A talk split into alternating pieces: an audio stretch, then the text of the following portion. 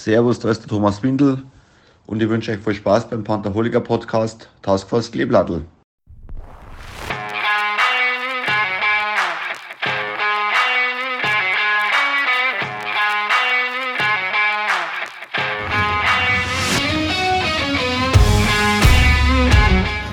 Taskforce Kleeblattl, der Pantherholiker Podcast mit Benjamin Thaler, Matthias Müller und Markus Schäfer.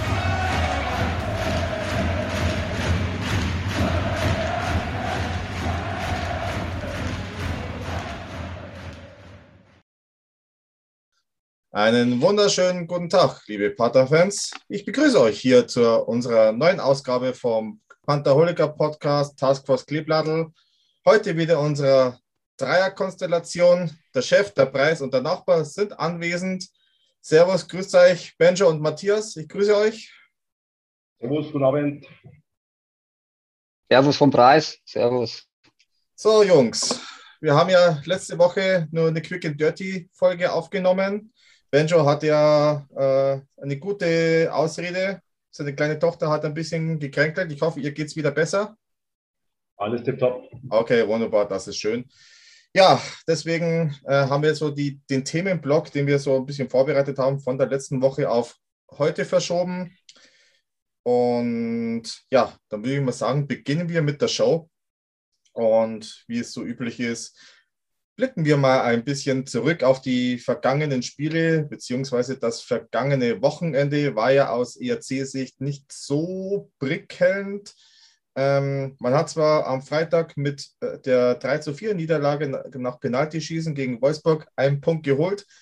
Den Sonntag ähm, vergessen wir einfach mal mit der 6 zu 3 Niederlage in Berlin und am Dienstag der, sag jetzt mal, Kampfsieg gegen Krefeld. Ähm, Jungs, ihr, ihr könnt gerne mal eure Statements zu den Spielen mal geben. Wie war so euer Befinden? Der Preis darf zuerst. Soll ich starten? Ja, gerne. gerne. Irgendeiner muss anfangen. Äh, äh, jo, äh, bin da mega zwiegespalten aktuell. Ähm, womit fange ich an? Ähm, ich fange mal mit dem Spiel in Berlin an. Ähm, ich, weil ich das nicht gesehen habe. Ich habe ein bisschen darüber gelesen und die Zusammenfassung natürlich angeschaut. Äh, und ich hatte den Eindruck, dass wir da ja komplett in unsere alten Muster verfallen sind. Äh, mal wieder ein Short-Handed Goal bekommen. Ähm, Torwartleistung wohl jetzt auch nicht so berühmt, wobei da komme ich auch noch gleich drauf zurück. Ähm, was Statement vom, vom, von unserem Coach nach dem Spiel dann angeht. Äh, ja, es ist alles in allem, auch das Spiel am Dienstag, äh, wenn du das so betrachtest, klar drei Punkte. Man sollte ja auch nicht zu viel kritisieren, wenn man ein Spiel gewonnen hat. Aber zum einen äh, jetzt in allen Ehren Richtung Krefeld, aber es ist halt Krefeld. Ja. Die haben davor zwei Spiele gewonnen. Aber wir haben da jetzt äh, aus meiner Sicht auch uns nicht mit rumbekleckert. Wir hatten auch ein bisschen Glück in der einen oder anderen Situation. Äh, drei Punkte sind gut. Ähm, die Art und Weise, wie sie geholt wurden, kann man darüber reden und im Gesamtkontext, wie gesagt, so ein Spiel kann es immer wieder geben, aber im Gesamtkontext, äh, ja, es gibt weiterhin Raum für Verbesserung in allen Belangen äh, und ich glaube, die, die Themen an sich, wo wir Raum für Verbesserung sehen, die werden wir dann noch genau betrachten. Ich bin aktuell immer noch so wie letzte Woche, ähm, sehe zwiegespalten und nicht davon überzeugt, was gerade passiert. Benjo? Unterschreibe ich. Ähm, ich würde sagen, Wolfsburg-Berlin, wenn du da nur einen Punkt holst, ist ein bisschen wenig in meinen Augen. Ähm, ja gut, aber momentan ist auch nicht mehr drin, muss man auch sagen. Da passt irgendwie hinten und vorne nicht. Ähm, ja, komplette Defensivverhalten ist Katastrophe bei uns. Ähm, gegen Krefeld war es ein bisschen besser, finde ich. Ähm, defensiv auf jeden Fall. Äh, nach vorne, na, ich weiß nicht, ein bisschen, ein bisschen verschnörkelt, ein bisschen zu verspielt immer und immer noch das schöne Tor machen. Ja klar, wir schießen oft, wir haben 70 gefielte Schüsse aufs Tor, aber die kommen halt auch von überall.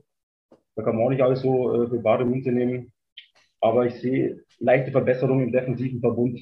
Gut, wie Matthias gesagt hat, war nur Krefeld. Aber ja, war okay, drei Punkte waren wichtig. Wichtig ist, ist jetzt dann das kommende Wochenende, was da passiert.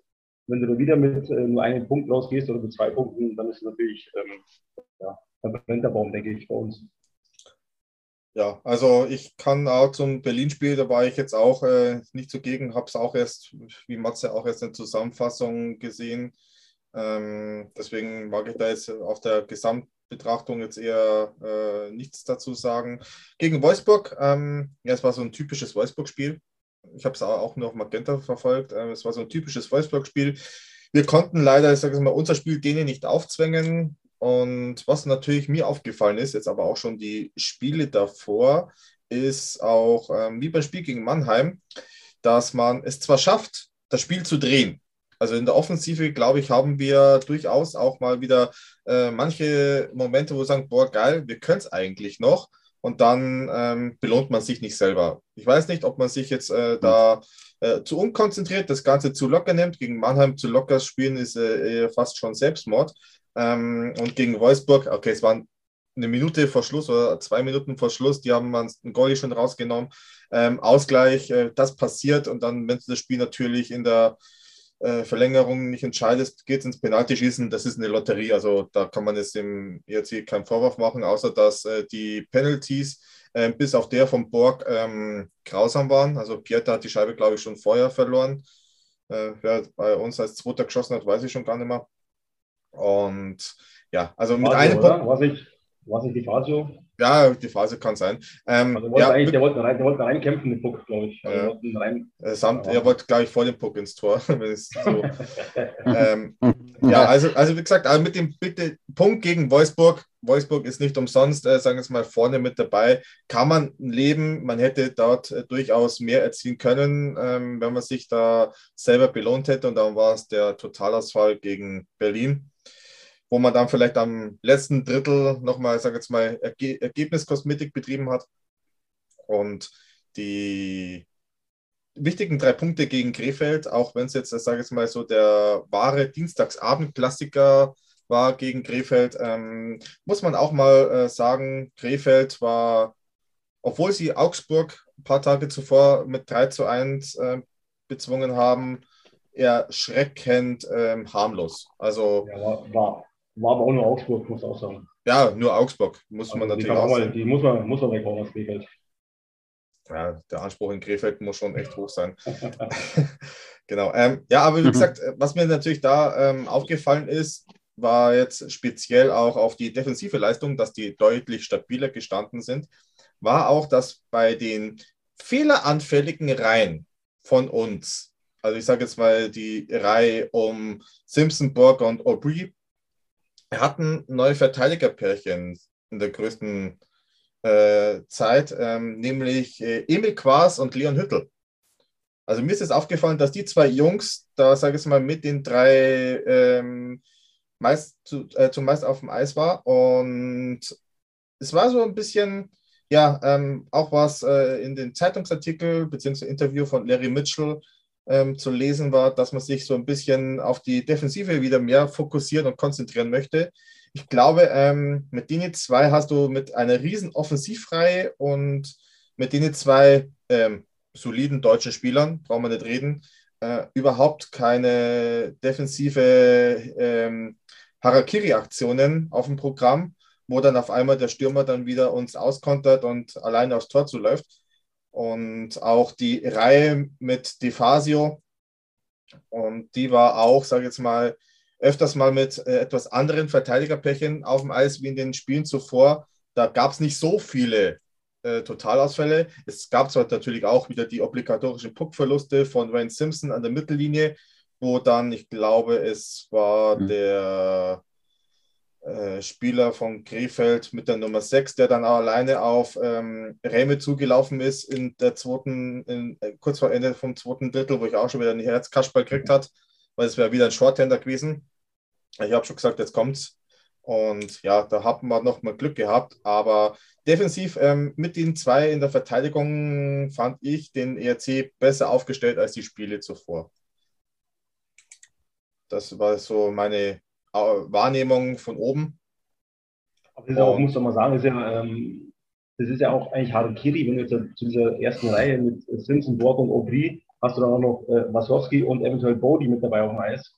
Ja. Das ist ja brutal. Das sind ja fünf offensiv denkende Spieler eigentlich. Ja. Ähm, und dass du da mal Probleme kriegst hinten, wenn da nicht einer mitmacht oder zwei, dann natürlich, ja. Und das war mit Quas und Hüttel besser, definitiv. Und Hüttel ist sowieso für mich äh, die Überraschung der Saison bisher. Definitiv. Ja, kann ich, kann ich dir nur zustimmen. Der Junge überrascht auch mich äh, sehr im Positiven. Ja, sehr. Genau, so. Das war so, so der kleine Rückblick auf das Wochenende. Und was mir jetzt ähm, auch noch aufgefallen ist, war das Thema, okay, war ja auch schon auf der DL-Seite mit dem ja, Shorthander-Rekord. Also wir hatten ja acht Shorthander in der Saison 2009, 2010 als bisherigen Vereinsrekord, das wir kassiert haben. Jetzt sind wir schon bei sieben. Ich glaube, den knacken wir heuer noch. Unseren Rekord. Wird machbar sein, ne? Ja, Wird also, machbar sein. Ich glaube, ich gib uns noch zwei Spiele Zeit, das schaffen wir. Ähm, ja, es sind so Rekorde, auf die kann ich gerne verzichten, aber das mal nur so als Randnotiz. Jo, Leute, dann kommen wir mal so zu einem ersten Themenblock des heutigen Abends, ähm, das viele bewegt oder was auch beim ERC für etwas ähm, kritische Stimmen auch von den Vereinsoffiziellen in diversen Interviews ist ähm, das Thema Torhüter. Wir haben es ja eigentlich schon vor ein paar Wochen in einer der ersten Ausgaben ja schon mal kurz angekratzt, dass die Torhüterposition mit Sicherheit ein, ein, die Achillesferse der, diese Saison sein wird. War unsere Vermutung. Leider hatten wir wahrscheinlich auch recht mit dieser These. Ähm, ja, also mit Reich und Remö, ich mag jetzt, äh, sagen wir mal, ich könnte es nicht besser machen, um Gottes Willen. Die haben beide nicht umsonst ähm, Verträge gehabt bei Red Bull München oder wie bei Remö einige NHL-Spiele auf dem Buckel. Man merkt einfach, ähm, so kommt mir das rüber, dass das Vertrauen, egal ob das jetzt ähm, vom Trainerteam, von den Mitspielern, aber auch von den Fans von Anfang an nicht so ja, vor, vorhanden war. Also wie gesagt, wenn ich da so an letztes Jahr denke, was man so quasi auch in Social Media so äh, gelesen hat, was war ja leider eine Saison ohne Fans. Ähm, mit Garteig, der wurde ja gleich in den Himmel gelobt, weil er natürlich ein paar starke Spieler am Anfang gezeigt hat. Und irgendwie war schon der, Tenor ah, Reich, ja, okay, er muss sich beweisen. Er will jetzt äh, zeigen, dass er auch eine Eins sein kann in der DL. Und bei Remö war, ja, okay, ist, halt, ist ein guter Spieler, letztes Jahr äh, ausgesetzt und war äh, die letzte Zeit auch häufig verletzt, ähm, hat seinen Zenit wahrscheinlich schon erreicht. Probiert es trotzdem mal. Also ich glaube, Dini fehlt brutal an Selbstvertrauen. Und aus diesem Grund, glaube ich, können die auch nicht so das, was sie können, aufrufen. Da überrascht mich, sage ich mal, Remö in diversen Aktionen deutlich öfters im Positiven, weil der hat auch ein paar Momente gesagt, boah, geiler Save. Und dann hat er aber auch wieder sowas wie in Mannheim, wo er, keine Ahnung, was er sich da gedacht hat, ähm, hat sich einfach mal verschätzt. Und ja, das Tor am Dienstag das Eigentor hat von oben lustiger ausgesehen, wie es in der Wiederholung war. Also da kann er nichts machen, kommt gegen die Scheibe, hat er dann nicht mehr, äh, gegen den Helm, hat er nicht mehr gesehen und ähm, Höflin in Kreisliga-Manier haut ihn natürlich ins eigene Tor. Also ist ein ganz schlechter Fußballer gewesen, der Höflin. Ja, ich hätte, ich hätte ihn mit der Hacke reingemacht, ganz ehrlich. Also äh, Brasilianer wird er nimmer. Aber ähm, ja, war, sah von oben, sagen wir jetzt mal, wie ein Ei aus, aber ja, es war ein sehr unglückliches Tor. Und ja, aber gesagt, das, ist, das, das, charakterisiert aber auch so ein bisschen so diese Eier, die man trotzdem sich noch kassiert, glaube ich, die kriegst du nicht, wenn du, sag jetzt mal, ein brutales Selbstvertrauen hast. Also da haust du auch immer ein paar äh, Dinger ra raus, ähm, die eigentlich unmöglich sind. Und das fehlt mir momentan. Ich weiß nicht, wie seht ihr so die bisherige Leistung? Ja, vor allem siehst du ja dann auch, äh, wenn du so ein Ei kassierst, ich komme gleich auf deine Frage zurück, aber wenn du so ein Ei kassierst wie am Dienstag, was das dann mit der Mannschaft macht, direkt danach. Eine Mannschaft, die halbwegs funktioniert oder die halbwegs einen Lauf hat, lässt sich von so einem Tor dann nicht irgendwie äh, aus der Fassung bringen. Äh, bei uns war in den Minuten danach erstmal Hühnerhaufen-Niveau angesagt, mal wieder. Ja. Und, und das gegen Krefeld. Also muss man auch sagen, Krefeld ist ja jetzt nicht der Übergegner, nochmal allen Respekt nach Krefeld, auch für die Spieler. Ich glaube, jeder Spieler, der DL spielt, verdient Respekt, aber wir wissen alle, dass, dass Krefeld aktuell nicht, nicht einen Meisterkader zusammen hat, ja. Und ähm, ja, bei uns ist es dann einfach, wenn sowas passiert, äh, dann fliegt alles auseinander. Und ich würde aber jetzt, das wäre für, für, mich wäre es zu kurz gesprungen, dass äh, jetzt ja die Torhüter hier so zu bashen, weil ähm, ich sehe einfach in der Rückwärtsbewegung in der ganzen Mannschaft ein mangelhaftes Abwehrverhalten. Ja. Und da, da gibt es auch einige Tore, die passiert sind, die hält niemand. Ja. Also das sind, das sind Tore, die sind dann so ausgespielt, weil wir einfach nicht da sind, äh, wo der Torwart sich einfach nicht verteilen kann oder kann sich nicht, nicht, nicht aufteilen oder kann nicht in beiden Ecken gleichzeitig sein. Und dann werden, dann fallen diese Tore auch. Ja. Ich meine, wir haben nicht umsonst äh, zwei Torleute mit, mit äh, mit Statistiken, die für ganz unten reichen. Ja, also ich, ich glaube, die belegen die beiden letzten Plätze, was die, was die Fangquote angeht, mit jeweils 85 Prozent oder so. Ähm, und das hat Gründe, und das hat nicht nur Gründe, dass sie schlecht halten, sondern der Grund ist auch, dass wir eben auch die meisten Tore der Liga bekommen haben bis jetzt. Und da auch äh, tatsächlich die Mannschaft auch einen gehörigen Anteil daran trägt, ja, aus meiner Sicht. Die Zahl ist auch 5 Euro ins Phrasenschwein. Ein guter Torhüter ist auch nur so gut wie seine Abwehr, sagt man ja so schön. Ähm, mit genau. Sicherheit ist auch unsere Abwehr nicht das, was man vielleicht aus der vergangenen Saison ähm, noch kennt, beziehungsweise auch als Maßstab nehmen kann. Also das ist schon sehr auffällig, was für einfache Gegentore in der Rückwärtsbewegung. Und da kann man alle drei Reihen äh, auf dem Eis, ich nehme jetzt mal mit Absicht mal so die vierte Reihe raus, die eigentlich ähm, die ärmsten Schweine sind, die noch am schönsten spielen stellenweise. Ähm, die nehme ich jetzt da mal raus, aber die Rückwärtsbewegung im Allgemeinen lässt da zu viel zu. Brauchen wir nicht reden, ist klar. Aber woran liegt das? Ist das System? Ist das System? Ist das ähm, lieber ein Tor mehr schießen wie der Gegner und äh, sich darauf verlassen, dass man, sag jetzt mal, äh, 6 zu 4 jedes Mal gewinnt, statt ein dreckiges äh, 2 zu 1? Oder was meint ihr? Woran liegt es, dass wir so viele Buden kassieren? Unkonzentriertheit? Ich glaube, ich glaube, dass wir, ich glaube, dass wir, äh, Chef, ich lasse dich gleich. Ich habe gerade schon ausgeholt.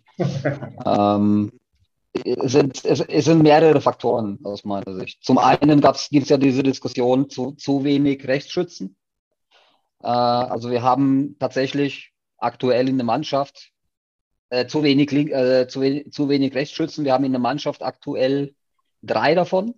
Ähm, das sind einmal ist es der Simpson, der Leon Hüttel und der Luis Brune ist Rechtsschütze. Das heißt, wir haben sehr oft die Situation, zum Beispiel in Überzahl, dass ausschließlich Linksschützen auf dem Eis stehen. Was dazu führt, dass du in Überzahl quasi Rückhandpresse spielen musst oder dich drehen musst, um die Scheibe anzunehmen. Ja? Ähm, das ist natürlich eine Situation, da hat der Schäden auch schon darauf gesagt, naja, das war ja früher bei anderen Mannschaften auch der Fall und da hat es funktioniert. Ja, kann man so sagen. Äh, aber man sieht einfach auch Marshall, ja, wenn er sich drehen muss oder die Scheibe mit der Rückhand spielen muss, macht eben Fehler. Ja, und äh, das kann auch mit eine Ursache sein. Wir hatten das im Sommer auch schon diskutiert, so im Freundeskreis, äh, als, als Wasowski verpflichtet wurde, weil eigentlich jeder davon ausgegangen ist, dass ein rechtsschießender Verteidiger kommen wird. Und dann kam die Aussage vom ERC, naja, er ist qualitativ so gut, er kann es mit seiner Qualität wieder wettmachen, diesen Nachteil. Ja. Und vielleicht holt uns das jetzt auch ein bisschen ein. Ja, das ist mit Sicherheit auch ein Faktor, dass das nicht alles so gut funktioniert. Das andere ist, dass natürlich das Schädensystem mittlerweile ligaweit bekannt ist. Jeder Trainer weiß, wie er spielen lässt und wir selten einen Plan B haben. Ja, also wir, wir sind selten in der Lage, während des Spiels umzustellen oder das System zu ändern oder mal die Reihen umzustellen, sodass der Gegner dann überrascht wird. Es gibt ja andere Coaches wie der Pavel oder wie, wie Don Jackson, die, die stellen dann im Spiel um, wenn es nicht funktioniert. Stellen, stehen da auf einmal andere Reihen auf dem Eis oder es wird ganz anders gespielt vom System her. Das passiert bei uns quasi nie. Und ähm, das ist dann schon arg eindimensional. Ja, also ich nochmal, ich wiederhole das gern. Ich bin ein totaler Schäden-Fan. Ich mag ihn als Trainer und auch als Mensch, wie er auftritt, wie er, wie er rüberkommt. Aber das muss man ihm vorwerfen, dass wir da sehr leicht auszurechnen sind und sehr eindimensional unterwegs. Und wenn es einmal nicht läuft, ist es selten, dass, dass es dann auf einmal irgendwie, dass irgendwas passiert und es läuft dann auf einmal. Ja. Und ähm, dann kommt noch das Thema, was ich beim letzten Mal schon gesagt habe. Bei gewissen Imports habe ich aktuell das Gefühl, dass die nicht voll auf dem Gas stehen. ich sag's mal ganz, da muss man, glaube ich, den Finger in die Wunde legen. Ja, ich glaube, viele denken so. Äh, oder es ist ja so ein subjektives Empfinden. Und für mich sieht es oft aus, wenn, wenn ich Wasowski und, und äh, Borg auf dem Eis sehe, dann ist es so ein bisschen wie so ein, wie so ein Aufwärmspiel, wie so ein Aufwärmzocken. Ja, so fühlt sich das an. Ich will da niemand unterstellen und nicht, nicht, nicht irgendjemand unterstellen, dass er nicht alles gibt oder wie auch immer, aber es ist einfach ein subjektives Empfinden, was man auch äußern kann. Ja. Und, und bei mir ist bei gewissen Imports, also der einzige, wo ich 100% davon überzeugt bin, dass er 100% auf dem Gas steht, ist Storm aktuell von den Imports. Und ich glaube, dass dann in der Summe ja, der Dinge, die nicht funktionieren, ergibt einfach das, was momentan der Fall ist, dass wir irgendwie auf Platz 13 in der Tabelle sind. Klingt vernünftig. Ja, also kann ich dir, sag jetzt mal, in gewissen Teilen beipflichten, bis auf das Thema mit den, dass so auf dem, dass viele nur mit Halbgas unterwegs sind. Ähm, Storm ist Storm, also der hat letztes Jahr auch schon immer die Kampfsau gegeben, hat, war, hatte leider immer oft auch die Scheiße am Schläger. Und ähm, das führt gleich, was wir jetzt gleich machen, auch so zum zweiten Punkt. Auf äh, Twitter hat uns ein Twitter-Follower geschrieben, ähm, ihn würde interessieren, quasi jetzt neben der äh, Baustelle Torhüter, wie zufrieden wir so mit unseren Centern sind. Ähm, da hat der Kollege auch ein bisschen was geschrieben. Pieter grundsolide, Feser sieht er als Außen besser aufgehoben. Aubry in den, in den, letzten Spielen sehr schwach war, gegen Berlin sogar nur als äh, vierte Reihe Center aufgestellt und ähm, quasi bei einer zehnten Ausländerlizenz, wenn wir sie hätten, wäre er wahrscheinlich auf der Tribüne gelandet. Ähm, größtenteils kann man sagen, ja, okay, da äh, gehe ich mit. Wo ich aber definitiv nicht mitgehe, ist das Thema Pieter. Pieter ist momentan mit einer der besten deutschen Spieler, ähm, laut Statistiken, äh, als Centerposition. Beim ERC der beste Deutsche von den Punkten her und spielt eine, also bis jetzt eine deutlich bessere Saison als letztes Jahr, finde ich. Also der ähm, scored regelmäßig, spielt äh, mit seiner Erfahrung stellenweise Pässe, die vor ihm keiner gespielt hat bei uns. Und also wie gesagt, äh, dass man Petter nur als solide ja, kennzeichnet, kann ich jetzt nicht ganz nachvollziehen. Sehe ich definitiv anders. Bei Feser als Außen er kann beides. Also, äh, wie gesagt, äh, wen möchtest du, sag ich mal, als Feser-Ersatz an die Center-Position stellen? Feser hat natürlich auch den Vorteil als äh, Passdeutscher ähm, keine Ausländerlizenz ähm, wegzunehmen. Und Aubry ist, ähm, sag ich mal, auch ein Typ, der von seinen Mitspielern lebt. Der ist natürlich auch, sag ich mal, ein Schrank vom Tor.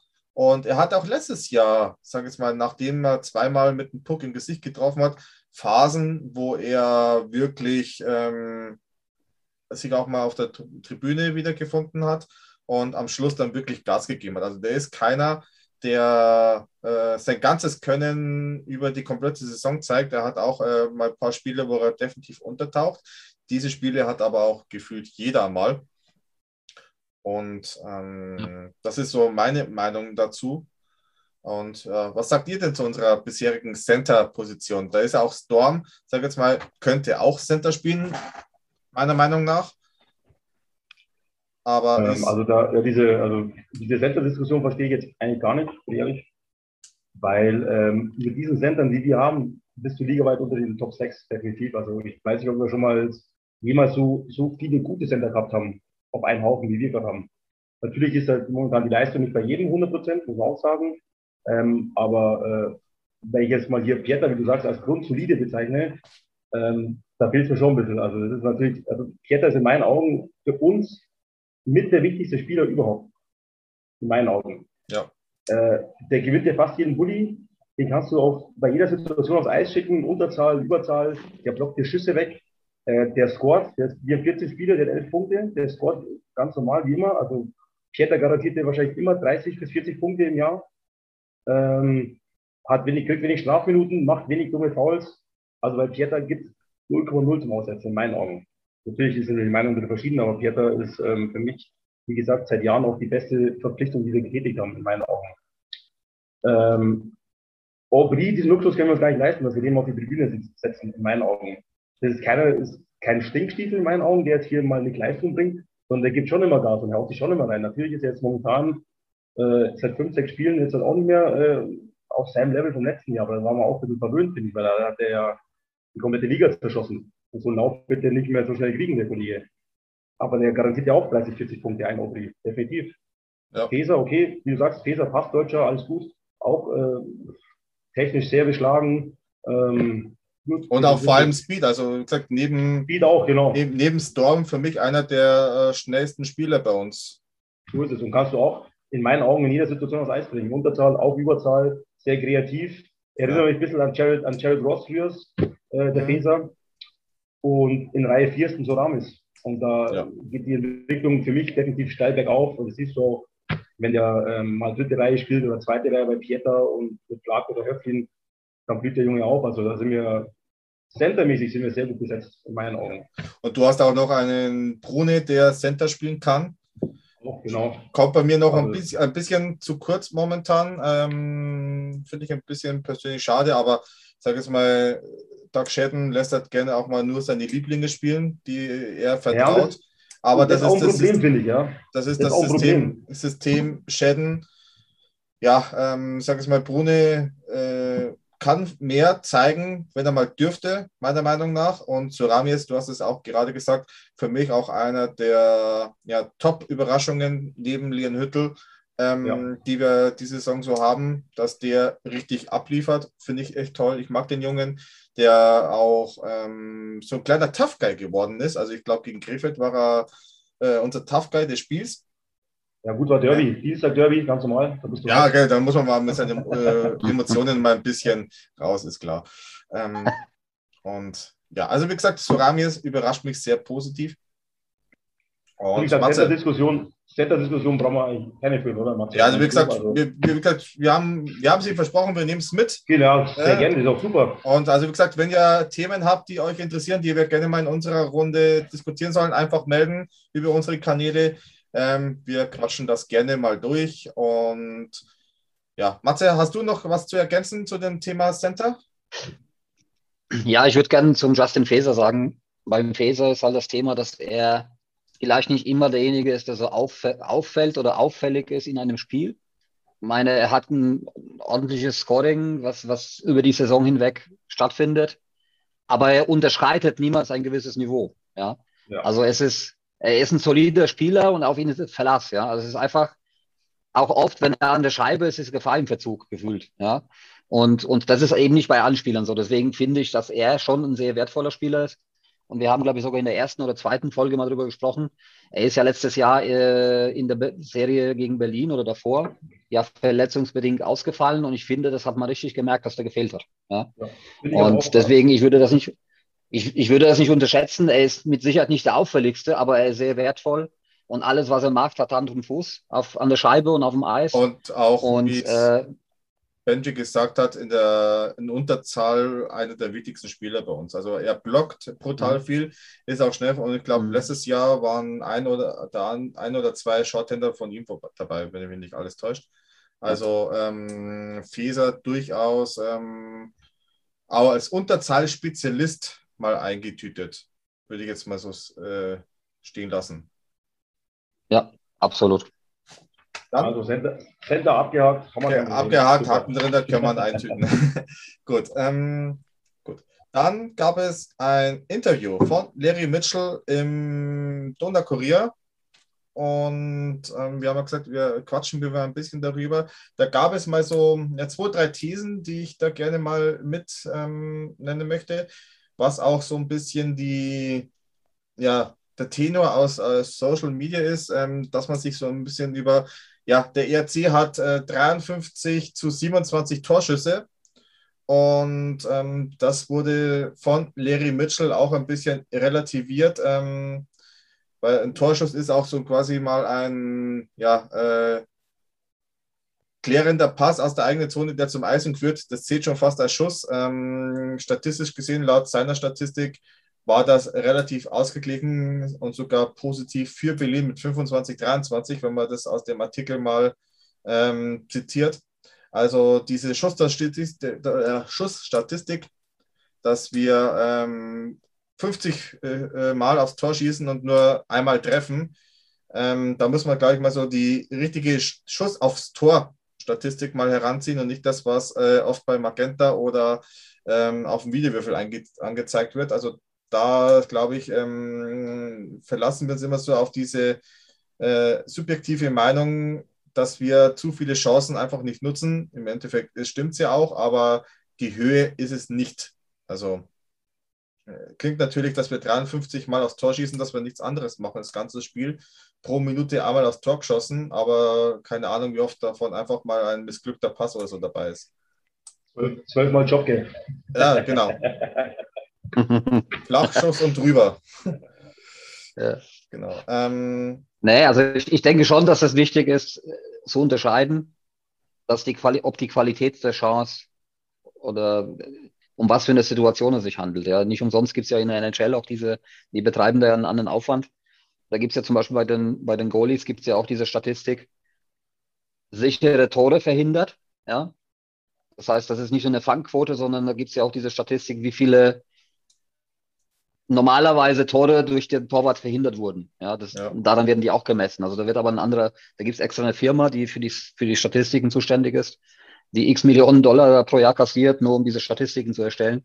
Diesen Aufwand betreibt die DL natürlich nicht, aber da der Larry, da bin ich schon ein bisschen bei ihm, dass diese Statistik nicht das wiedergibt, was wir dann subjektiv auf dem Eis sehen, sage ich jetzt mal. Ja, weil selbst wenn wir in gewissen Spielen jetzt in den ersten 12, 13 Spielen 40, 50 Schüsse hatten, äh, dann war mit Sicherheit die Hälfte davon nichts wert. Ja, so und ähm, die kann man dann getrost abziehen, weil es in, ja mit Sicherheit keine richtigen Torchancen waren. Ja, und ähm, ja, das kann natürlich dann auch darüber hinwegtäuschen, wenn man nur die Statistik dann äh, vor, äh, vor sich hat, äh, ob, ob wir wirklich gut unterwegs sind oder nicht. Und wir sind aus meiner Sicht nicht so gut unterwegs, wie diese Schuss, Schussstatistik das aussagt. Ja. Kann ich so unterschreiben. Dann gibt es noch ähm, so eine kleine Überschrift. Ähm, die Krise nicht nur Schuld an den Goalies. Also das glaube ich, dieses Thema haben wir auch anfangs ja auch schon mal äh, durchgekaut. Ähm, das nur auf die Torhüter zu schieben, wie es vielleicht äh, unser Trainer äh, auch gegen Berlin gerne gemacht hat, dass die Torhüterleistung äh, mit Grund ist der Niederlage. Sorry, ähm, muss ich mir auch vielleicht an die eigene Nase fassen. Und das hat auch Larry Mitchell in diesem Interview auch treffend analysiert, ähm, dass wir uns doch mehr auf den Fokus der Defensive ähm, verlassen müssen. Sprich, wir müssen uns defensiver aufstellen. Und das Ergebnis hat man ja am Dienstag gesehen, dass ein paar Verteidigerpärchen durcheinander gewürfelt worden sind oder einfach nur die Reihen umgestellt worden sind. Und schon hast du mal zwei Defensivspieler wie Hüttel und äh, Quas in, unserer Offensivreihe mit Simpson, Aubry und Borg. Und schon hast du ein komplett stabileres Defensivverhalten in der Mannschaft. Also ich glaube, ähm, dass äh, da auch durchaus ähm, der eine oder andere Satz äh, zwischen Larry Michel und Doug Shelton auch gefallen ist. Ähm, was natürlich jetzt offiziell nie kundgetan wird, aber jeder kennt das Business. Ähm, die, werden, die tauschen sich auch aus. Larry ist halt auf Ort oben, schaut sich das Spiel von oben an und äh, gibt natürlich auch, sage jetzt mal, einen regen Austausch mit dem Coaching-Staff. Das gehört, glaube ich, auch dazu. Wobei Shatton auch, sage jetzt mal, ist Shatton, er lässt sich wahrscheinlich nicht äh, gerne reinreden, er zieht sein Ding durch, aber dann muss er auch dann mit den Konsequenzen leben, ne, wenn es mal nicht läuft. Aber die letzten Jahre hat er, sage ich jetzt mal, am Schluss hat doch immer recht behalten, aufgrund der Endresultate, die man dann ähm, ja, gezeigt hat, wo man dann auf der Tabelle dann da doch irgendwie reingerutscht sind in die Pre-Playoffs beziehungsweise in die Playoffs. Ähm, und äh, bei der Frage, muss der ERC Ingolstadt nochmal einkaufen? Das ist so unser nächster Tagesordnungspunkt. Ähm, es wird natürlich jetzt oft diskutiert aufgrund ja, der etwas ja, dürftigen Torhütervorstellungen. Ja, wir brauchen neuen Torhüter. Woher soll man die nehmen? Die, also die guten Torhüter spielen überall irgendwo. Ähm, die warten nicht, bis der ERC anruft und sagt, ach cool, komme ich rüber. Die Stadt ist ja wunderschön, wie man immer lesen kann. Und, und meines Erachtens drückt bei uns der Schuh defensiv äh, am allermeisten. Also ich glaube. Sehe ich genauso, ja. Ich da, glaube, da, ja, da will ich auch mal einhaken. Und zwar, ähm, ja. Das Schlimmste, was uns passieren konnte, war in meinen Augen der Abgang von Morgan Ellis. Für dich persönlich. Weil das schon einer war, der hinten was ausgestrahlt hat, von seiner Größe, von seiner Art, von seiner Spielweise. Und der ähm, recht wenig Fehler gemacht hat, der auch mal dazwischen kann, der auch mal vom Tor einen, ja, mal zerlegt hat, sein muss. Du hast ja keinen mehr drin jetzt momentan. Du hast ja lauter kleine, wendige Verteidiger. Wasowski, Marshall, Bodis ist auch keiner, der jetzt irgendwie äh, mal wieder wegräumt und so. Wagner ist der Einzige, der aufräumt, mit Jobke, ja. Und das kannst du nicht von einem Hüttel oder von einem Knüpf verlangen, dass die jetzt den, den Nasen dicht halten. Also in meinen Augen war das der schwerwiegendste Abgang. Schwerwiegender wie es über Gatter, in meinen Augen, der von Ellis. Ja, also ein guter Torhüter. Bin da komplett, bin da, ja. Also da guten komplett beim Chef. Ja. ja, einen guten Torhüter findest du vielleicht immer wieder mal. Genau, ja. Aber also sag Verteidiger mal so, wie Verteidiger wie Ellis kriegst du nicht auf. Ja, man hat es ja auch damals gemerkt, das drehen wir mal die Zeit ein bisschen zurück, wo ein Ken Sutton seine Karriere beendet hat, gegangen ist. Ähm, war defensiv Ingolstadt auch eine völlige Katastrophe. Ein Vizenetz hat von Sutton gelebt der hat sich vorne austoben dürfen, hat die Dinger reingehämmert und Sutton hat hinten die Laden dicht gemacht. Also ähm, so ein Typ war auch Alice, der auch offensiv, defensiv seine Vorzüge hatte, aber hinten einfach auch äh, was gezeigt hat. Und es war klar, dass man solche Kaliber wie Alice nicht halten kann. Ähm, auf Dauer, wie gesagt, habe mich eh schon gewundert, dass man so viele halten konnte ähm, aus dem letztjährigen Kader und ja, Alice natürlich, ähm, dass der dann solche Angebote wie aus Berlin annimmt und das von eher vom ERC ausschlägt, kann man nachvollziehen. Es ist Business, gehört dazu. Aber so ein, so ein Spielertyp, äh, der hinten Stabilität ausstrahlt, der fehlt uns definitiv. Es geht dann wahrscheinlich natürlich auch zu Lasten eines deutschen Spielers, leider, wenn wir, sagen wir mal, hier. Ja, schon, ja. Ne, also wie gesagt, ähm, aber da haben wir, glaube ich, jetzt mal auch mit dem Konstrukt in Ravensburg durchaus ähm, einen adäquaten Partner, dass solche Spieler nicht auf der Bank versauern und dass die dann auch in der DL2 oder halt dann auch vielleicht mal in Landsberg ähm, zu ihrer Eiszeit kommen. Ja, wie auch jetzt zum Beispiel Stakowiak hat in Ravensburg gespielt. Äh, Dubi ähm, äh, trainiert da fleißig mit. Und ähm, da bin ich auch, sagen wir mal, positiv, ähm, dass wir da, sagen wir mal, auch eine Lösung für alle gut finden. Aber defensiv, glaube ich, haben wir eine größere Baustelle wie offensiv. Also offensiv, glaube ich, ähm, haben wir auch doch schon gezeigt, dass wir stellenweise wissen, wo das Tor steht. Es sind aber zurzeit halt immer nur die gleichen, die die Tore schießen. Vor allem Simpson und Aubry ähm, haben doch gezeigt, ähm, dass sie noch einsetzen können. Von den anderen ähm, ja, kann man natürlich mehr erwarten, aber natürlich äh, ist das immer nur so, was wäre, wenn Gelaber. Also nach, also nach vorne, glaube ich, haben wir genug äh, Qualität. Da müssen nur mal Knoten immer platzen und dann, also, glaube ich, ist wie so eine, ja, wie so eine Ketchupflasche, dieser Effekt. Ähm, ja. Ich glaube, wenn vorne mal scheppert, dann, dann, dann läuft es bei uns vorne definitiv. Hinten haben wir das einzige Problem in meinen Augen. Definitiv fehlt uns eine Kante. Torhüter, die werden kommen, bin ich mir ziemlich sicher. Ein Reich ist kein Blinder muss man auch mal sagen. Und ein Remü, der ist auch äh, sehr erfahren, der weiß auch, was er macht. Und ähm, gut, das wird kommen, bin mir ziemlich sicher. Aber hinten drin eine Kante fehlt definitiv. Ja, und ich glaube auch, wenn die Defense stabiler steht, äh, strahlen auch unsere Torhüter eine komplett andere Sicherheit aus. Und, ja, genau. und dann glaube ich, ähm, kann man positiver in die äh, noch zu anstehenden Spiele blicken, meiner Meinung nach. Aber ist ja die Frage, wann kommt halt so ein Spieler? Weihnachten ne, ist mir schon fast so zu spät, also ich weiß nicht. Ich glaube, Larry macht seine Hausaufgaben, da möchte ich ihm jetzt nichts nachsagen, aber ich glaube jetzt mal, ja, äh, sich das noch länger so anschauen, ob sich das jetzt stabilisiert oder nicht. Natürlich muss das alles passen, finanziell und so weiter. Und ja, ich lasse mich da einfach mal positiv überraschen. Und dann, ich glaube, der Mitchell, der Mitchell der weiß schon, was er tut. Der hat, der hat seinen Namen ich, mit genau, Sicherheit genau, Schub, also. im Schubladen, die er anruft.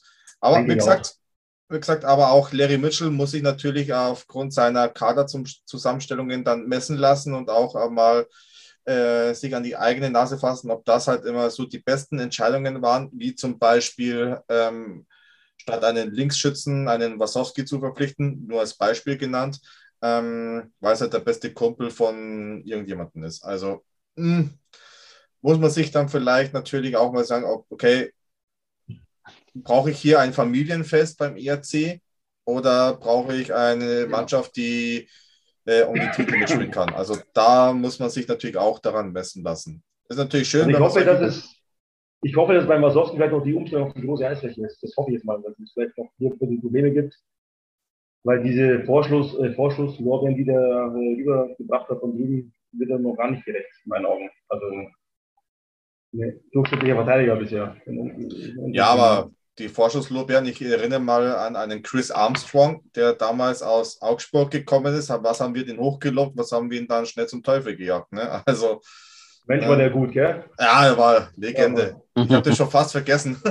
ich musste schon nach ihm. Oder dieser, oder dieser, dieser Josh McNevin. Ah, Wahnsinn. Ja, Josh McNevin, legendär. Ja, der hat, na, der, der hat dem ERC als Sprungbrett genutzt. Ne? Der war dann in Schweden eigentlich eine voll große Nummer. Ja, ja hat auch äh, bei uns bewiesen, dass er gut ist. Mhm.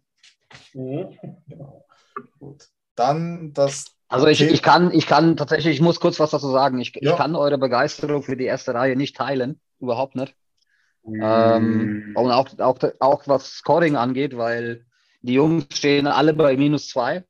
Und da, da bringt mir dieses Scoring auch nichts. Ja, also ich bin immer noch der Meinung, dass Borg und Simpson getrennt gehören äh, und nicht in einer Reihe spielen sollten. Aber nochmal, ich bin kein Trainer, sondern nur habe eine reine Fansicht. Und meine laienhafte Fansicht sagt mir aber, dass diese beiden Jungs nicht dafür geschaffen sind, gemeinsam auf dem Eis zu stehen. Das ist meine aber Meinung. Und ich glaube weißt auch. Du, was, ich, was ich gar ja. nicht verstanden habe, warum, spielt, warum steckt da ein Aubry in Berlin in die vierte Reihe? Das habe ich gar nicht verstanden, in meiner Meinung. Also, ja. Aubry, Aubry ist doch einer, der, der in meinen Augen schon Leistung bringt. Und der will auch, finde ich jetzt, der hat eher mal ein Borgfleck in Reihe 4 gehört. Oder mal ja. Simpson. Was. Oder mal in eine Soramis-Reihe mit rein. Zum Beispiel, ja. Also Aubry kann ich jetzt, ähm, den sehe ich gar nicht so negativ. Man könnte ja zum Beispiel auch einen Stachowiak mal weiter vorne mal ausprobieren, ja, ja für der, zwei, der drei Spiele in der, in der besseren Reihe, ja. Der, äh, ich finde, das ist, das ist, das ist ja, das ist ein Zocker vom Herrn, ist meine Meinung. Und der hat ja, auch Proms zwei Buden gemacht in Ravensburg, äh, in, in einer Mannschaft, mit der er noch nie trainiert und noch nie äh, gespielt hat.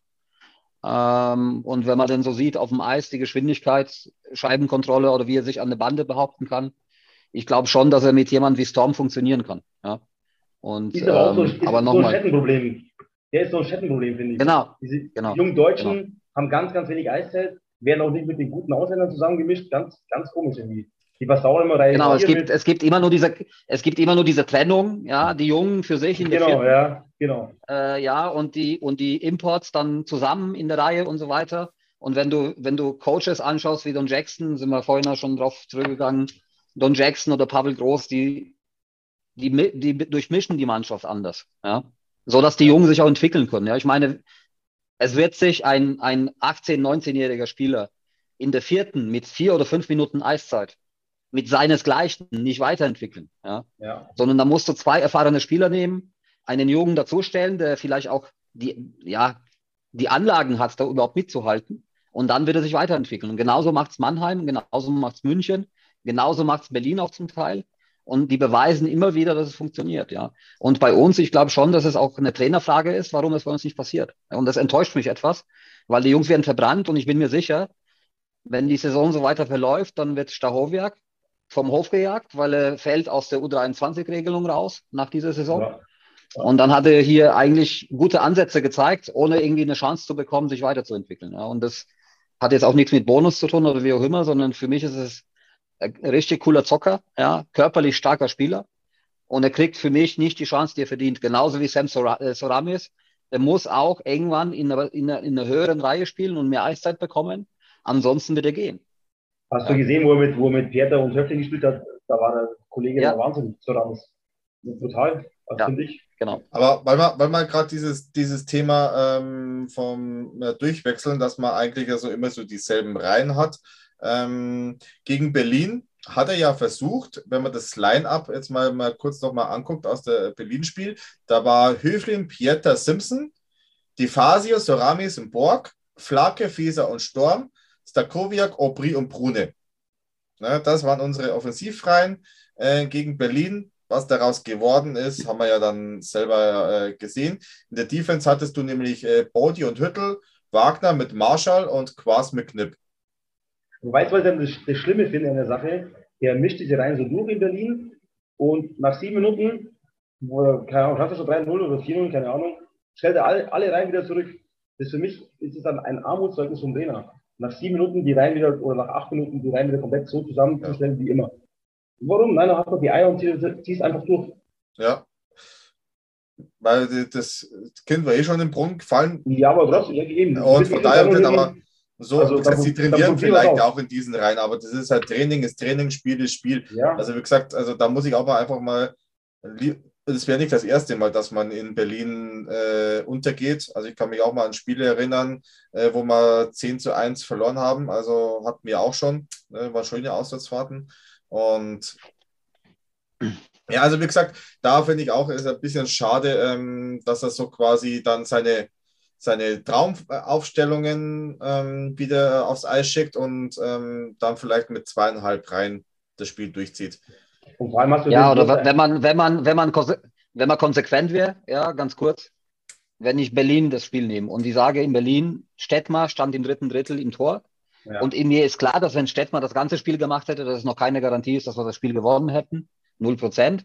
Aber was passiert ist, Stettmann war im Tor, die Mannschaft ist anders aufgetreten im dritten Drittel, war viel aufmerksamer im eigenen Drittel. Ja. Warum lässt man Stettmann dann nicht gegen, äh, wenn ich schon einen Gegner habe wie Krefeld, wo ein 18-Jähriger im Tor steht, ja, mit Quab, warum lasse ich dann Stettmann nicht von, von Anfang an so ein Spiel machen? Was, kann, ja, was habe ich da zu verlieren? Ich habe da gar nichts zu verlieren, ja. Und wir haben ja gesehen, wenn er, wenn Stettmer im Tor steht, das war bei seinem ersten Spiel vor eineinhalb Jahren oder wann das war, war das ja genauso. Da hat die Mannschaft eine ganz andere Aufmerksamkeit im eigenen Drittel, weil sie wissen, da steht ein junger Kerl im Tor, ja. Und wie, wieso versuche ich so die Mannschaft nicht ein bisschen zu challengen und ein bisschen so aus, ja. der, aus der Reserve zu locken, indem ich sage, so, und heute ist der Stettmer von Anfang an im Tor. Ja? Und ich habe mich mit vielen unterhalten im Stadion, die das eigentlich erwartet haben. Und es war nicht der Fall. Ja? Äh, ich jetzt äh, sage jetzt mal, mich natürlich jetzt gefreut, wenn Stettmann natürlich seine Chance bekommen hätte. Ähm, ich sage mal, dass auch solche jungen Torhüter äh, Lehrgeld zahlen müssen und mal einfach mal äh, nach einem Drittel rausgeschossen werden. Ich kann mich noch an Spiele erinnern in Hamburg, wo noch damals ein Niklas Treutle als junger Spund im Tor stand und nach äh, elf Minuten und einem 15-0 für den ERC äh, schon wieder das Eis verlassen hat. Hatten wir alle schon, das gehört äh, zum Mannwerden dazu. Ähm, und jetzt äh, Treutle, einer der Top-Goalies in der deutschen Eishockey-Liga, leider bloß beim so komischen fränkischen Club. Ähm, Weißt du, damals, als wir, als wir Pokalsieger geworden sind, wo wir diese Torhüter-Problematik gehabt haben, wo wir keinen Torhüter mehr gehabt haben, wo dann irgendein Dennis Hipke gespielt hat, den hat er gar keiner erkannt. Ja. Äh, war wahrscheinlich irgendein Fußballer, der hat dann ins Tor reingestellt, keine Ahnung. Und Joey Vollmer, mit den zwei Jungs, die blutjung waren, hast du dann den Pokal gewonnen. Also ja. siehst du auch, was dann schon, da geht es um ein Spiel, wir reden von einem Spiel, was dann da auch möglich ist. Und ein Stettmer gegen Krefeld hätte doch, also. Ja, du hast immer noch die, du hast immer noch. Spiel, der Spiel ist gewonnen gegen Krefeld, auch mit Stettmer, definitiv. Also.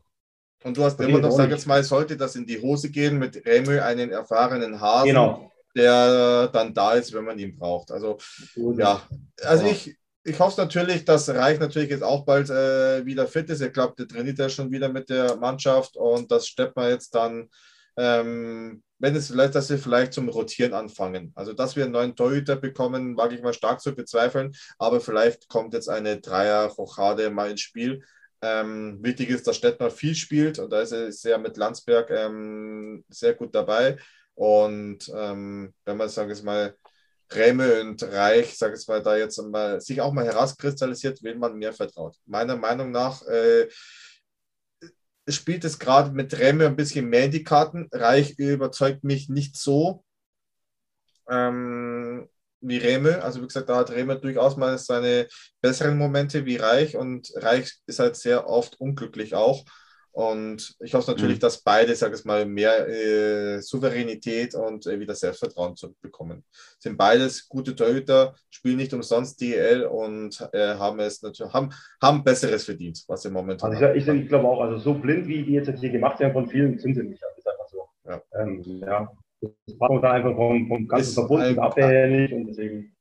eine Kollektivwahrnehmung. Äh, Gut. Ja. Gut, dann haben wir das Thema ähm, auch abgehakt mit dem Interview ähm, und dann kommen wir zum gemütlichen Teil über. Oh. Uh. Würde ich mal vorschlagen, oder Jungs? Wie schaut's aus? Ja, bin dabei. Aber, also ich habe also ich habe ja äh, morgen, ähm, kann ich mir ja für 20 Euro einen PCR-Test vom Stadion machen, habe ich gesehen. Schon gehört? Mhm.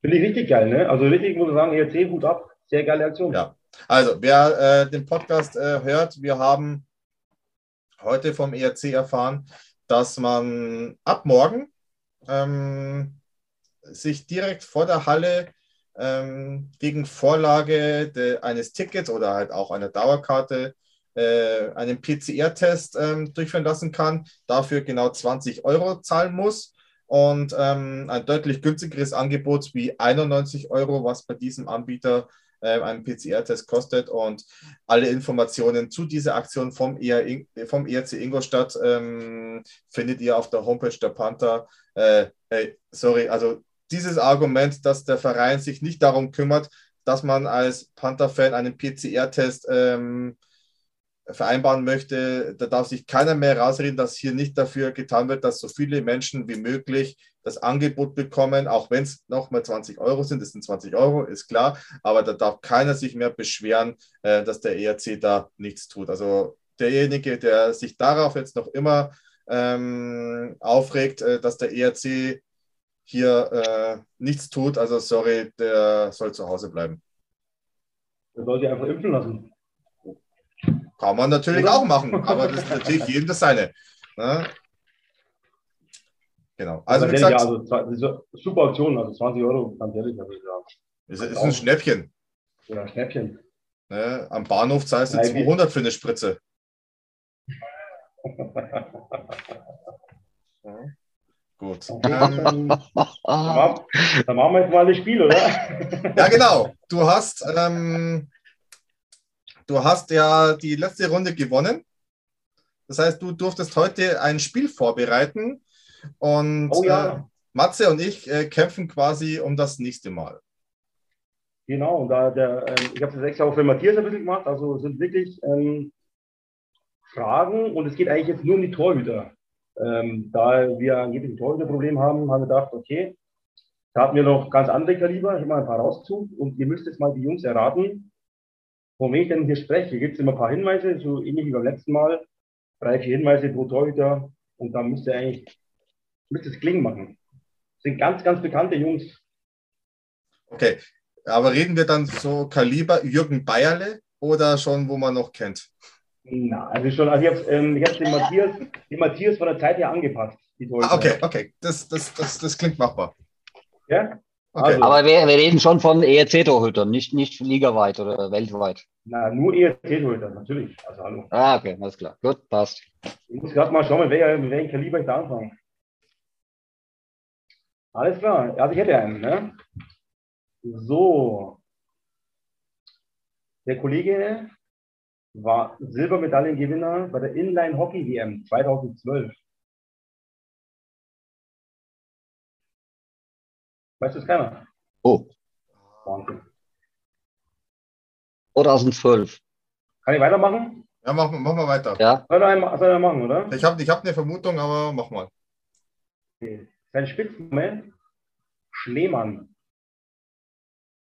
Wie? Schleemann? Schnee. Schneemann. Schnee. Schleemann. Schneemann. Schneemann. Schnee. Schnee. Schleemann. Nein, S. S-C-H-N-E. -E. Äh, ja, ja. Wie, wie Snowman. Snowman.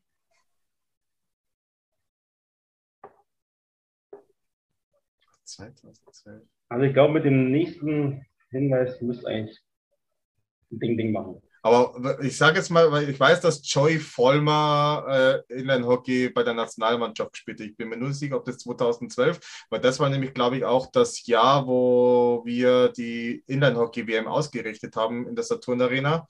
Ich weiß nur nicht, ob Joy Vollmer da im Tor stand oder nicht.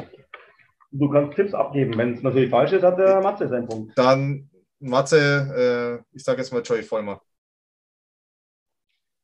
Richtig. genau, Sauber, Spitzname, gut. Spitzname Schneemann, warum? Weißt du das? Sticks an der Maske. Keine Ahnung. Nee, war doch bei, bei dem entscheidenden Penalty-Schießen beim Pokalfinale zu Hause in Düsseldorf, hat er doch immer dieses ähm, abgekratzte Eis vor den Kamm geschaufelt. Schneemann. Das Ah, ist unser okay. Schneemann in den Medien. Ja, okay. Macht, macht Okay, Sinn. Joy, Joy, Joy Vollmer, 1-0. Das war der einfachste. Ja, wohl ein für Matthias habe ich. Nächster, Okay. nächster Goalie. Nächster Goalie. Äh, spielen, wir, spielen wir eigentlich äh, Best of Five oder Best of Three? Was spielen wir eigentlich? Ist das Ding. Ähm, ich habe fünf, ich hab fünf Namen, also wer zuerst drei hat, hat das Ding. Okay, okay, okay. Okay, also der nächste Goalie. Laut äh, der Seite Elite Prospects hat er großartige Reflexe.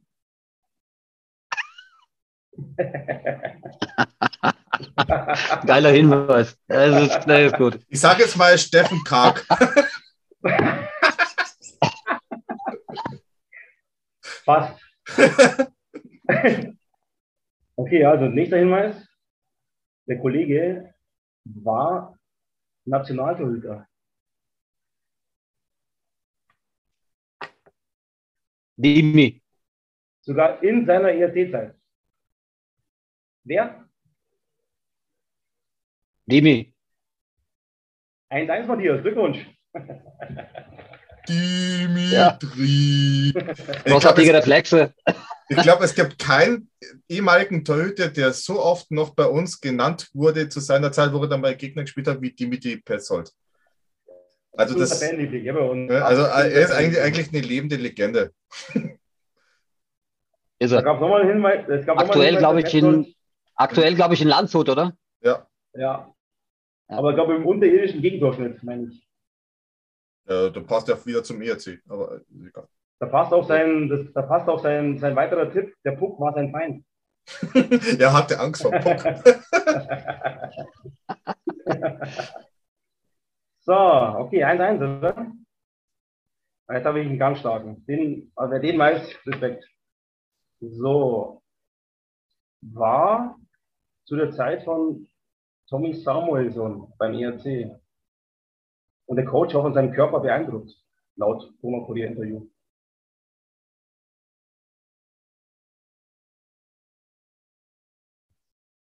Hatte die Trikot Nummer 1 beim ERC. Trikot Nummer 1. Also mit der Eins weiß ich eigentlich nur einen, aber der war schon eine Zeit lang her. Der hatte auch ein legendäres Auswärtsspiel damals in Frankfurt. Das war auch sein einziges Spiel für den ERC. Aber das, das war schon vor Samuelson Zeit. Wer hatte denn da die Eins?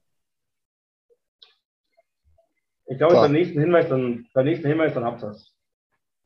Er war Rookie-Torhüter 2007, 2008 in der schwedischen Hockey League. Wir hatten einen Schweden im Tor. Ah, der hat nicht gespielt, gell? Oh- Ohne Einsatz beim ERC, richtig.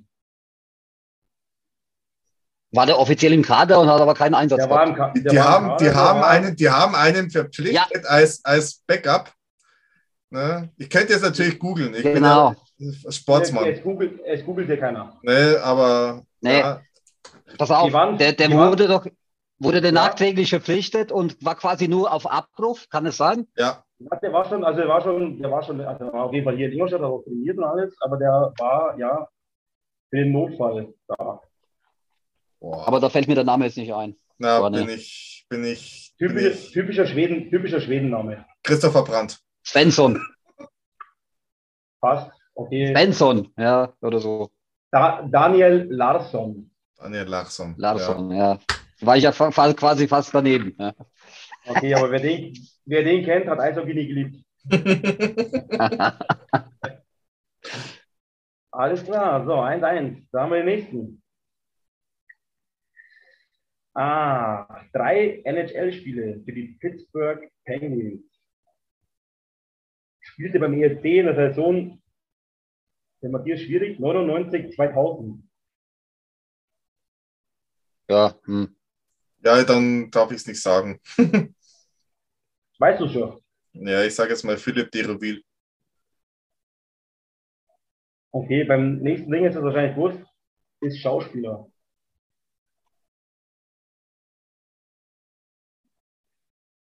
War die Antwort falsch? Oder ist das jetzt der nächste Torwart? Nee, Der ist schon richtig, Philipp Will ist richtig, aber ist Das war- das war- ist Schauspieler und sein bekanntester Das war der letzte Hinweis. Bekanntester Film ist Happy Gilmore.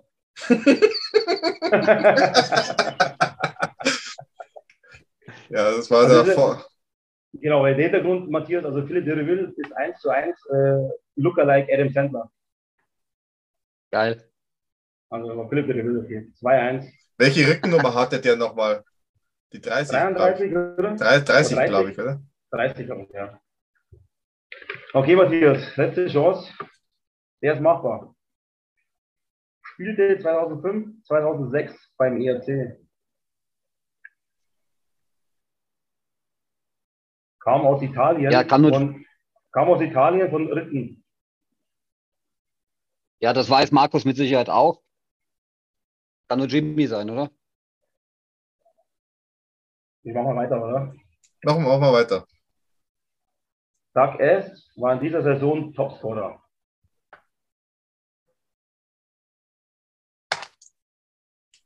War das der, Sein, den ich. einzig, sein einziges DL-Spiel hatte er in der Viertelfinalserie gegen Hannover, als er Ah. für Wade eingewechselt wurde. Aber na, das kann nicht sein. War das Jeff Mount? Ah, leck mir mal Wahnsinn, ja. Jeff Mount. Da gibt's, da gab es mal, der hat, der hat aber in der, in der äh, Saison noch ein Spiel in voller Länge gemacht in Frankfurt. Da war man nämlich auswärts mit dabei. Weil Frankfurt immer legendären Auswärtsfahrten, wo wir eigentlich immer voll auf die Fresse bekommen haben. Und äh, Bolognese durch das komplette Stadion gemacht haben in unserem Saurasch. Also waren immer lustige Auswärtsfahrten. Und Jeff Mount hat mal, wenn man bei YouTube einfach mal nur äh, Jeff Mount eingibt, findet man eine Szene, die sehr amüsant ist. Kann ich nur jedem empfehlen. YouTube Jeff Mount eingeben und äh, ein sehr lustiges Eigentor. kann, man, kann man sich äh, angucken. Also nur den Namen eingeben, kein so Kriterium, sonst kommt das schon. Der Jeff Mount, Eishockey vielleicht noch und das, äh, das Okay. Meister auf alle Fälle. Alles klar. Also ich glaube auch Gut. diese Liste, die Liste von den Torhütern hier rel relativiert gerade unser Torhüter-Moment, glaube ich. Ja, wir hatten schon größere, meinst du, oder? Ja, definitiv. Alles klar, Markus, Glückwunsch. 3-1-Sieg. Aber ich würde sagen, beim nächsten Mal Ja. trotzdem der äh, Mal- das Spiel aus. Das, das, das, ja, das, das nächste Mal spielen wir dann Der Preis ist heiß. Mhm. Da, Oder- ist schon, da ist schon was in Vorbereitung. Ja. Oder ohne, ohne Fleiß kein Preis. Ja, ja, Geh aufs Ganze kommt er wieder ins Fernsehen, habe ich gesehen. Was? Gut.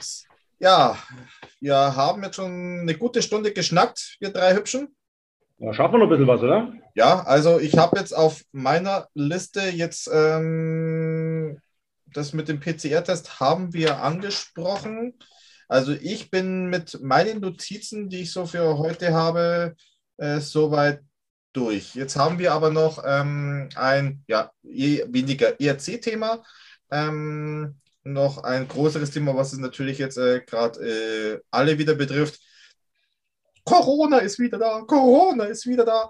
Ähm, ja, Corona war ja nie weg. Und jetzt hat es ja vor ein paar Tagen München erwischt, ähm, wo der komplette Kader in der Quarantäne ist mit 22 positiv getesteten Spielern. Ähm, Düsseldorf hat jetzt auch eine Handvoll Spieler, die positiv äh, sind, wo auch die Mannschaft in die Quarantäne muss, inklusive Coaching-Staff. Und ja, ähm, München hat ja noch ein Champions League-Spiel ähm, vor ein paar Tagen in der Schweiz in Zug gehabt und hat sich da scheinbar äh, äh, etwas mitgebracht aus der Schweiz. Die haben sich einen Zug geholt und ähm, ja, liegen da jetzt natürlich jetzt mit Corona-Quarantäne erstmal flach. Gab schon die ersten Spielabsagen bzw. Verschiebungen und Düsseldorf äh, hat ja auch schon erst mit Verletzungssorgen ähm, zu kämpfen gehabt, haben jetzt noch äh, im Derby gegen Köln 6 zu 1 gewonnen und ähm, liegen jetzt natürlich jetzt auch erst einmal auf Eis. Und ich bin gespannt, ob jetzt mal bei Köln, ähm, die ja unser nächster Gegner sind, äh, da noch alles äh, gut läuft und äh, was sie da noch tut. Ähm, Matthias, wir haben ja im Vorfeld äh, heute auch schon mal ähm, darüber gesprochen. Ähm, der ERC muss ja scheinbar verkündet haben, ich habe davon jetzt äh, nichts äh, offiziell mitbekommen, dass man jetzt hier so eine 100% äh, Quote, was das Impfen betrifft, erreicht hat. Was ja quasi ähm, das Testen frei macht. Ähm, du hast ein sehr interessantes Statement gegeben. Kannst du das vielleicht nochmal äh, kurz nochmal wiederholen? Genau, es war im Donaukurier so ein Nebenbericht. Also wenn du den Hauptbericht gelesen hast und dann noch weiter runtergescrollt hast, war da so ein Zusatzbericht zu diesem Thema. Und da stand, dass eben der einzige Spieler, der bis jetzt nicht getestet war und deswegen auch das Trainingslager verpasst hat, jetzt auch äh, nicht getestet, sondern geimpft. Und deswegen wegen dieses Nicht-Geimpftseins auch das Trainingslager in Latsch verpasst hat, jetzt auch geimpft ist und damit werden im Prinzip alle Spieler und Staff und so weiter alle durchgeimpft zu 100 Prozent. Und ich habe die Vermutung, weil es ist ja, die Regelungen sind ja so, dass wenn Spieler geimpft sind, eine gewisse Häufigkeit von Testpflicht entfällt. Ja, also es ist ja wahrscheinlich so, dass wenn alle geimpft sind, sie wahrscheinlich selten oder nie getestet werden. Wenn du jetzt die Konstellation hast, dass ein paar Spieler nicht geimpft sind und der Rest ist geimpft, dann müssen sich ja die Nicht-Geimpften immer wieder testen. Ja? Was automatisch irgendwann bedeutet, dass irgendjemand positiv getestet wird, weil wir wissen ja alle, dass dieses Virus umgeht und dass selbst Geimpfte auch das Virus tragen können und positiv getestet werden können. Das heißt, da kannst du die Uhr danach stellen, dass irgendjemand positiv getestet wird. Und dann ist, ist, gehe ich davon aus, laut Statuten der DEL ist es wahrscheinlich so, dass sich dann alle testen müssen. Und dann kann es natürlich sein, dass auch die Geimpften dieses Virus in sich haben und dann entsprechend positiv getestet werden, was dann dazu führt, dass die alle in Quarantäne müssen und nicht spielen dürfen. Ja. Und ich vermute, dass diese Meldung vom ERC vielleicht so ein bisschen so ein Hinweis darauf ist, pass auf, wir sind bei 100 Prozent und äh, wir brauchen uns mit dem Thema jetzt nicht auseinandersetzen. Ja. Okay, ist vielleicht nur eine, also ich kenne jetzt natürlich auch die kompletten Regularien jetzt nicht. Ich glaube, dass sie, sagen wir es mal so, regelmäßige Tests trotz ähm, vollständiger Impfung vielleicht auch als DL-Statuten machen müssen, aber vielleicht halt nicht mehr jeden Tag. Ähm, ich sage mal ähnlich wie in der Schule vielleicht. Kann ich mir durchaus vorstellen, aber ähm, ja, also man merkt natürlich jetzt auch wieder in der Häufigkeit, ähm, jetzt beim ähm, Eishockey hat es natürlich jetzt die ersten zwei schon erwischt. Dann hat äh, in der Schweiz natürlich auch gibt es die ersten Probleme. Ähm, Zug hat auch, ähm, ich jetzt mal, nach dem Münchenspiel ähm, seinen kompletten Kader in die Quarantäne schicken müssen. Und ja, also wie gesagt, es geht um und ich glaube, das äh, wird uns noch ähm, ein Stückchen weiter noch mit begleiten was die DL aber wohl wissend, dass diese Gefahr droht, dass es wieder zu solchen Quarantäneabsagen ähm, kommen wird, ist ja dieser Punktekoeffizient, der ja diese Saison weiterhin gilt. Ähm, ja. Und was natürlich auch, du hast es ja heute Nachmittag ja schon mal kurz erwähnt, entweder man einigt sich drauf, ähm, diese Spiele nachzuholen oder man sp spielt sie halt gar nicht. Das wäre halt nur fair gegenüber genau. den anderen. Ähm, weil man hat es letztes Jahr, also als Schwenninger, hätte ich mir wirklich in den Arsch gebissen, weil das Spiel Straubing gegen Iserlohn ja nicht mehr stattgefunden hat. Und scheißegal, wer in diesem Spiel gewonnen hätte oder die Punkte gemacht hätte, dieser Koeffizient äh, war quasi gut für ähm, Straubing, glaube ich, war es damals. Oder was Iserlohn? Weiß ich ja, jetzt gar nicht mehr. Genau. Ähm, das Schwenningen um 0,1 äh, Prozent. Ähm, die Playoffs verpasst hat. Ja, nur weil sie halt ein Spiel. Genau, und deswegen war, war meine Meinung, die ich geäußert habe, Genau, deswegen war meine Meinung, die ich geäußert habe heute Nachmittag, dass man entweder von vornherein sicherstellen muss, dass wenn Spiele wiederholt werden, dass alle Spiele wiederholt werden. Oder man muss, man muss sich darauf einigen, dass Spiele, die ausfallen, Corona-bedingt, nicht genau. nachgeholt werden. Und dann aber auch alle. Ja? Und ähm, da bin ich mal gespannt, wie die Liga damit umgeht, weil es könnte jetzt auch die Runde machen. Und dann wird das werden nicht, nicht die einzigen Ausfälle sein äh, von Spielen. Äh, ich glaube aber, dass wir auch noch einen Luxuszustand haben bei uns, ähm, dass die Spieler überhaupt, egal ob geimpft oder nicht geimpft, ihrem Beruf nachgehen können, weil wenn du rüberschaust in die NHL, da gibt es ganz klar die Ansage von der Liga, nicht geimpft, darf nicht spielen. Ja. ja. Und es gibt aktuell äh, den Spieler Kane, der seinen Impfpass gefälscht hat und jetzt 21 Spiele unbezahlt äh, ja, raus ist.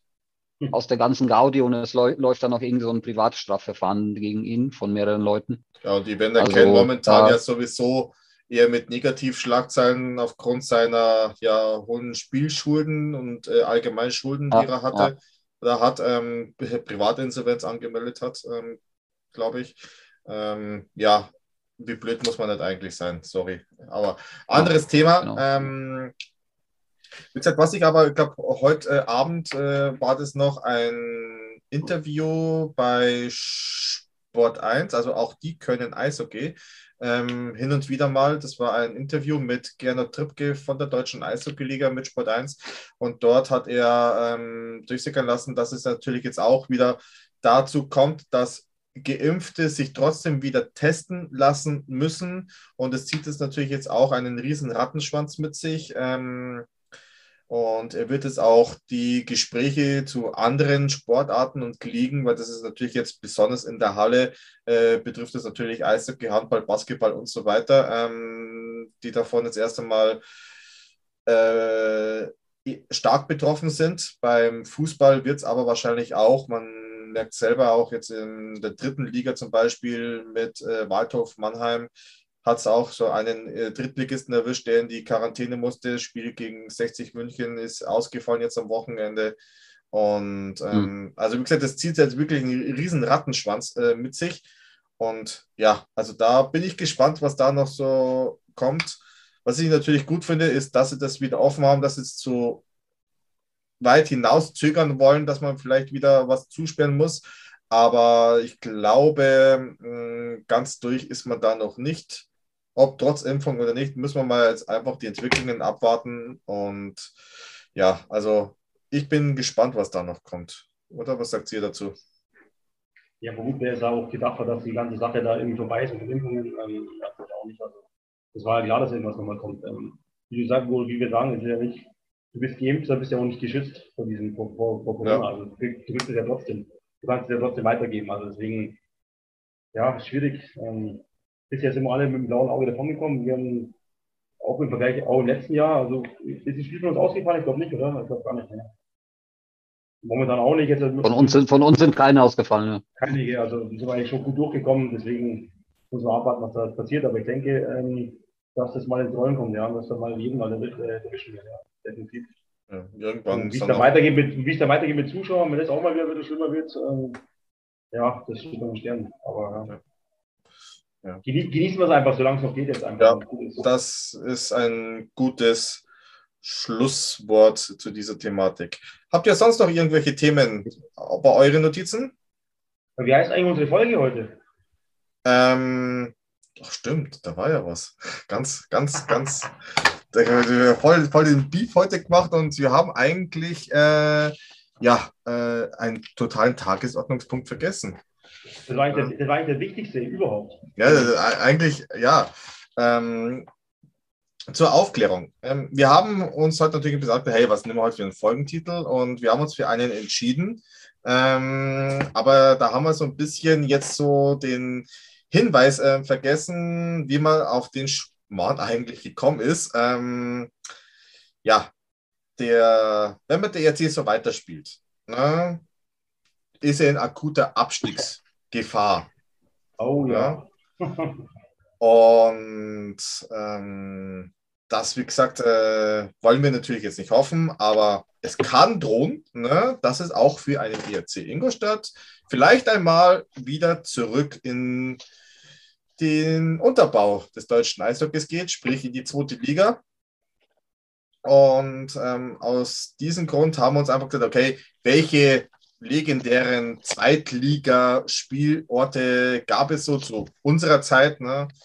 Und ähm, wir haben uns gedacht, wir nennen diese Folge Road to Krimitschau, weil ich glaube, jeder hat irgendeine Story, die er mit dem Spielort Krimitschau ähm, verbindet. Äh, Benjo, du hast ja schon was ähm, angedeutet, aber kannst gerne verzählen. Ich glaube, jeder hat so seine Erinnerungen an Grimmitschau. Entweder man ist nur bis Bayreuth Süd gekommen.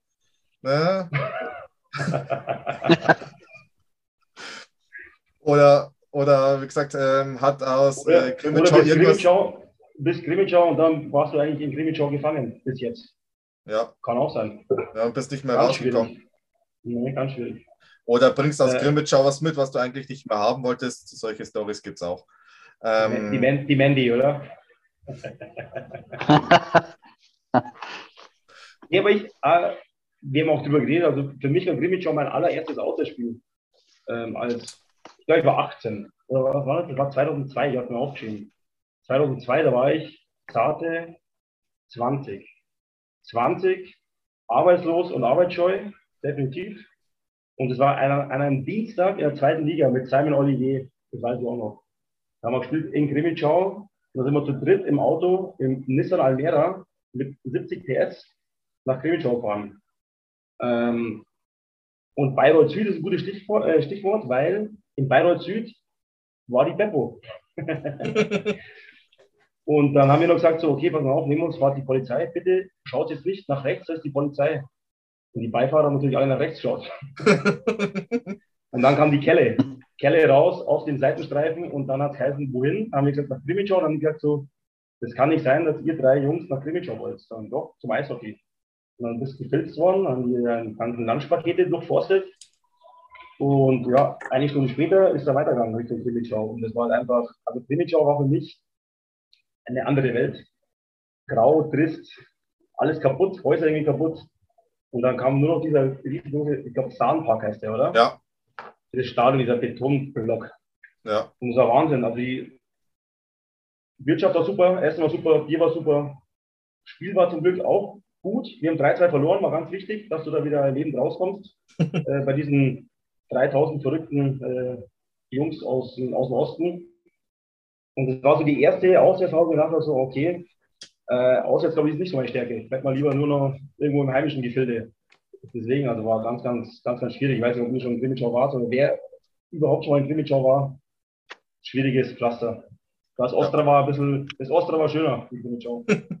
Definitiv. Ja, aber da war die Halle zu. Also ich war auch einmal in oh, Grimmitschau, ja. das war beim Pokalspiel 2005 auch, glaube ich, äh, wo wir im Pokal dort gespielt haben. Ähm, ist halt ein offenes Stadion. Ne? Ich glaube, zwei oder drei Seiten offen. Also im Winter arschkalt, wie man es früher äh, noch so kannte. Eine tolle Stimmung. Also ähm, die können auch richtig laut sein, die Kollegen da vor Ort, aber ja, das Schönste an Grimmitschau ist immer noch das Ortsausgangsschild. Also. Das Gute, das Gute war ja auch, also die haben sich ja eigentlich dann 60 Minuten, äh, du warst ja zu dritt in deinem kleinen Block gestanden und dann habe ich halt 60 Minuten lang 3000 ähm, ostdeutsche Jungs beschimpft. Ähm, das Gute war, du hast dann nur die Hälfte verstanden, das war auch schon mal positiv. ja, wahrscheinlich, was keine Zähne im Mund gehabt haben oder so. Ja, da waren schon ein paar so Jungs dabei, aber das war wirklich, also ich glaube, wenn wir das Spiel gewonnen hätten, dann wäre es wahrscheinlich nicht so glimpflich ausgegangen. So bist du dann locker heimkommen mit einer 13 Niederlage. Und das Schlimme war auch noch, ähm, das war eigentlich ein ganz faires Spiel. Bis kurz vor Schluss der Simon Olivier durfte ist und die Meute da auf die Ränge richtig aufgepeitscht hat mit einer Schlägerei auf dem Eis und dann hat er gesagt, so, hm, das muss eigentlich nicht mehr sein. aber wie gesagt, wir sind heimgekommen, alles gut. Ähm, ja. Aber Grimmitschau nie mehr. Danke. Schön ja, also ich hoffe mal, dass äh, für uns äh, es noch lange heißt, nie mehr zweite Liga. Obwohl es eigentlich schon eine coole Zeit war. Also war schon, war schon, war schon eine tolle Zeit damals. Ne? So die Anfänge für uns Jungspunde im Eishockey hat man in der zweiten Liga gemacht. War schon, war schon cool. Ähm, gut. Ja, also, so viel zu unserer Randnotiz unserer Folge Rotto Grimmitschau. Ähm, in diesem Sinne machen wir für heute Schluss. Mehr seht das dauert, Jungs. Ich wünsche euch. Warte, noch, ich, muss noch, warte, ich, noch, also, ich muss noch ein paar Grüße loswerden. Achso, ja, natürlich, die Grüße. Die Grüße. Weil wir haben, wir haben, ähm, ich habe ja coole Arbeitskollegen und die haben gesagt, ähm, die sind sehr große Fans vom Podcast und die hören es auch. Ähm, und gebe ich morgen auch mal im Eishockey dabei, die Jungs. Ähm, da gebe ich mal ganz lieb den Daniel Schießer zum Beispiel. Mini-Pizza, Mini-Pizza, hey, hey, hey, hey. Mini-Pizza, Mini-Pizza, hey, hey. Genau, der, ähm, der bietet sich auch tagtäglich äh, an, dass er hier mal im Podcast vorbeischauen darf. Aber ähm, ich habe gesagt, ich muss jetzt mal klären mit euch, ob der mal hier überhaupt rein darf. Ja, also, natürlich die, ja, Eigentlich schon, gell? Also so eine, Weihnachts-, so eine Weihnachtssendung. So eine der, der, Daniel ist, absolut, ist natürlich ein wohl willkommener Gast in unserer Runde, definitiv. Und den hat das ERC-Fieber wieder gepackt. Der jetzt recht, recht oft im Stadion.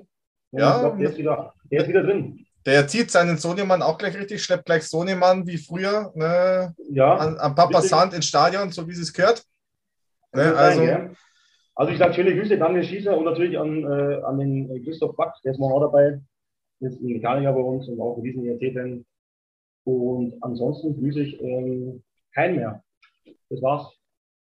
Gut. Matthias, ja. du, Grüße? Ja, ich grüße meine Eltern. Danke, dass ich hier sein darf. Ich habe das alles meinen Eltern zu verdanken, den ganzen Erfolg. genau. nee, alles gut. Passt. Von meiner Seite ja. war es das. Ich sage auch schöne Grüße an alle. Ähm, natürlich auch folgt uns auf Instagram, auf Twitter, auf Facebook, überall, wo es auch Social Media gibt. Ähm, wir sind dort. Ähm, äh, liked unseren Podcast auf den Portalen, wo ihr gerade seid. Und in diesem Sinne machen wir Schluss für heute. Männer, ich wünsche euch was. Es war wieder mir ein inneres Blumenpflücken mit euch zu quatschen. Ich wünsche euch was. Servus, Pfiat euch, habe die Ehre. Ciao, ciao. Gute Nacht, bis dann.